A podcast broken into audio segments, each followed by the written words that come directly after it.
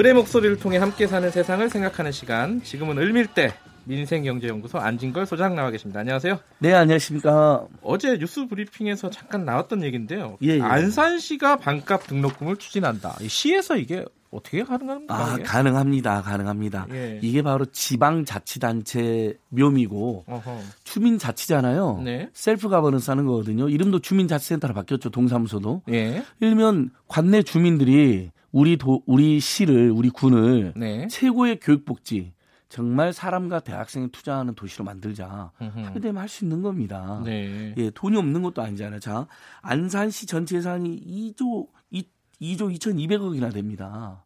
뭐가요?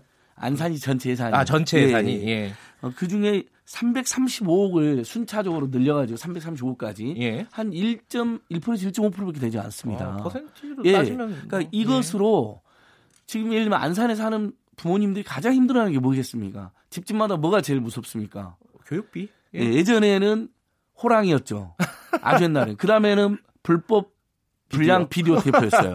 우리 다 기억하실 거예요. 네. 호환 마마 다음에 불법 비디오 테이프. 그 다음에 등록금 고지서거든요. 아, 이 문제 해결하겠다는 겁니다. 어. 이게 이런 겁니다. 자, 저는 오늘 단도직입적으로 대한민국 가진 게 사람밖에 없다고 맨날 얘기하죠. 예. 교육은 백년지대계라고 이야기합니다. 네. 그리고 교육에 투자하는 게 가장 건강한 투자로 이야기는 다 해놓고 막상 네. 이번에 보도를 보면요.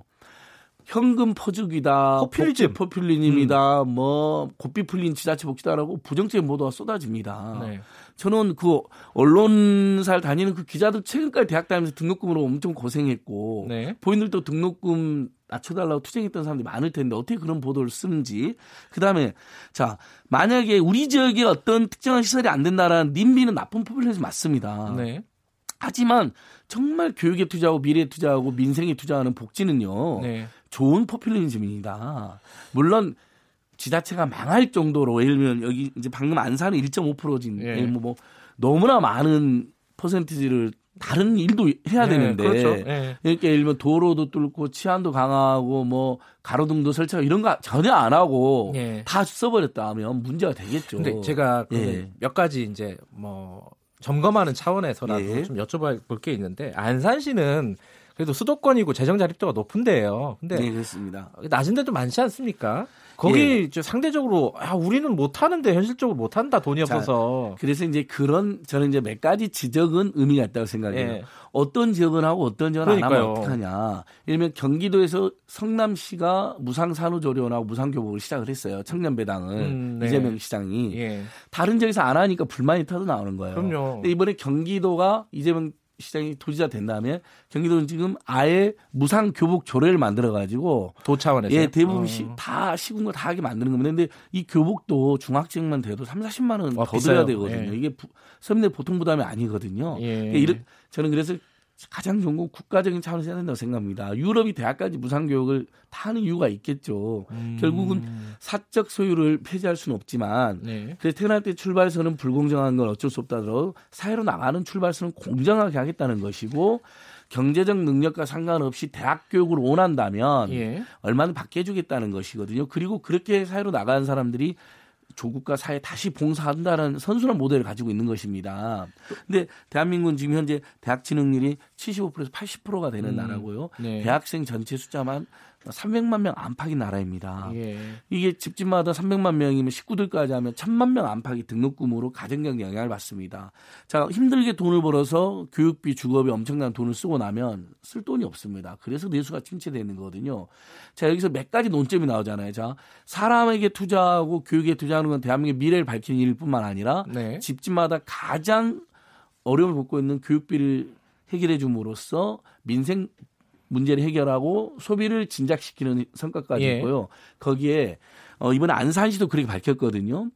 점점 인구가 줄어들고 있다. 음흠. 그럼 우리 시 인구가 없는 시가 무슨 의미가 있습니까? 일부 그다음에 전북 부안군하고 강원도 하천군도 지금 사실상 안산시보다 먼저 음흠. 거의 반값 등록금이나 무상 등록금에 가까운 제도를 하고 있습니다. 근데 여기도 마찬가지로 인구가 점점 줄어들고 있는데 이럴 때일수록 오히려 우리 동네 살기 좋은 우리 동네 이사라는. 매력적 요인을 발산하고 그 다음에 학생과 교육에 투자하겠다는 겁니다. 그러니까 예를 들면 성인에게 무차별적인 복지를 하겠다는 거 아니야. 자기 책임이 있는. 예. 근데 아이하고 학생은 경제력이 없지 않습니까? 근데 이거에 대해서 한 가지, 저는 예, 예. 예, 무조건 현금 포주기나 공짜 복지라는 것은요. 일단 공짜 복지는 거짓말입니다. 왜냐하면 국민이 다 세금을 내서 결국 그중 일부를 돌려받는 거기 때문에 공짜 복지가 아니고요. 현금 퍼주기는 진짜 악의적인 프레임입니다. 주권자하고 납세자인 국민들이 꼭 필요해서 그런 정책을 요구를 한 것이거든요. 예, 한, 한 가지 더 짚어볼게요. 지금 꽤 오래전부터 정부에서 반값 등록금을 추진하고 있었어요. 그리고 국가장학금으로 그게 상당 부분 진척이 됐다라고 밝히고 있는데 이미 그렇게 추진하고 있는 정책이 있는데 이거 좀 더블되는 거 아니냐? 예, 예, 예. 그렇지 않습니다. 근데 예. 자, 국가장학금은 어, 평점이 B 이상인 학생들에게만 아, 엄격한 상대평가를 나온 대학가에서 그러니까 B 미만이 각 대학마다 25%에서 40%까지를 배정을 합니다. 이분들 한 푼도 못 받습니다. 아, 그다음에 어. 소득 기준도 소득 구분이 미만이어야 됩니다. 음. 근데 소득 구분이만 내도 한 어, 부부 합산 소득이라든지 재산까지 환원하면 얼면 그 올 한 800만 원 정도만 돼도 탈락해 버립니다. 그래서 국가장학금 얼마 전에 교육부에서 낸 보도 자료에도 네. 실제 국가장학을 받는 대학생은 절반 정도밖에 되지가 않고요. 예. 그 중에서도 반값 등록금에 근접해 받는 학생은 3분의 1밖에 되지 않는다고 나옵니다. 음. 이번에 안산시 안산시장 그 부분에 착목을 한 겁니다. 아니 이게 국가장학금 제도가 있지만 여전히 대다수가 등록금 부담에 시달리고 있고 음흠. 설령 반값 등록금 가까운 지원을 받는다더라도 나머지 예를 들면 네. 사립대가 한 750만 원 정도의 평균 등록금인데요. 네. 수도권은 800만 원에 1000만 원 더, 더 높습니다. 네. 그런 상태에서 국가 자금 일부를 지원받는다 하더라도 여전히 1년에 500만 원 안팎의 등록금을 내야 되는 겁니다. 음흠. 그게 집중이 제일 힘드니까 거기에 일면 등록금액 그다음에 국가장학금 받는 것까지 감안해서 그중에 절반을 지원하겠다는 것입니다. 그게 그리고 무조건 막 하겠다는 것도 아니고 1단계는 저소득층, 예. 2단계는 차상위 계층 한부모 가정, 3단계는 소득 1분에서 6분위, 4단계는 안산시 전체 대학생에서 알겠습니다. 2만 300명에게 연간 마지막으로 300... 마지막 의문인데요. 네. 아니 이게 본질적으로는 대학 등록금이 비싸서 그런 건데 그럼 등록금을 낮춰야지 왜 자꾸 이런 대책만 마련하냐? 등록, 금을 낮추면 네. 근데 한국이 그래도 교육으로 이만큼 먹고 살고 발전은 나는데 네. 그리고 고등교육 질환이 너무 높다고 누구는 지적하지만 사실은 우리 국민 모두가 고등교육을 보통 교육처럼 이렇게 의무 의무 교육까지는 아니어도요. 네. 지나가면서 대한민국 경쟁력이라는 대한민국이 살기 좋은 나라가 이만큼 된 것이거든요. 네. 근데 등록금을 낮춰버리면 각 대학의 학 생들이 쓰는 교육비가 줄어드는 문제가 발생합니다. 네. 그래서 절대적인 등록 금액을 낮추는 것보다는 등록 등록금 예전처럼 폭등시키지 못하게 지금 되어 있거든요. 물가 인상률 아.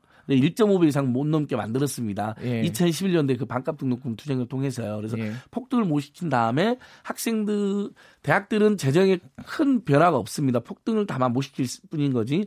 대신에 학생들 학부모들이 가진 부담을 국가가 아까 말씀드린 국가장학금으로 상당히 지원을 하고 있는데 한 네. 1년 3.7조 정도 됩니다. 그 예산이. 네. 그걸로도 도저히 커버가 안 되는 어, 학생들이 많기 때문에 지자체가 이제 보조적으로 지원하는 거예요. 예를 들면 서울시립대도 이미 방울시장 되자마자 서울시립대 반값 등록금 하자. 거기는 소득 기준, 성적 기준 상관없이 모든 대학생의 반값 등록 딱 반이 절반으로 줄어들어서 인문계 대학생이 100만 원 정도밖에 내지는 않습니다. 아하. 돈 걱정 없이 공부하는 겁니다. 그러면 그게 결국은 우리 사회 모두의 발전으로 이어지게 되어 있고 네. 국가나 사회로부터 그런 따뜻한 지원을 받은 대학생들은요 반드시 사회에 다시 한원할 생각을 하게 됩니다. 그게 음흠. 세금이든 기부든 예. 공동체든 헌신이든요. 그게 유럽이 세운 국가 모델이거든요. 음흠. 공정하게 돈이 없어도 공정한 사회로 나가게 만들어 보장을 해주고 네. 사회 나가서는 돈을 벌면 세금을 많이 내고 기부를 많이 하고 봉사를 많이 하게 만드는 겁니다. 그런 선순환 구조를 만든 것이거든요. 그래서 등록금을 절대 낮추기는 쉽지가 않다. 음. 대학에 투자를 해야 될 학생들에게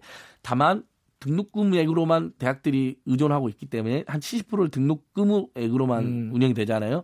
그 중에 그 한 절반 정도 부담은 국가나 지자체가 어, 합리적으로 어, 부담을 네. 덜어주자. 이게 반값의 논리인 어, 것이죠. 네. 어쨌든 안사는 그럼 바로 시행이 되는 건가요? 아니면 자, 뭐... 2학기 때부터 이제 조례가 아, 통과 2학기? 일단 조례가 통과되면 통과 아직 안 됐어요? 예, 예, 그렇습니다. 아, 지금 조례 논의를 음. 하고 있고요.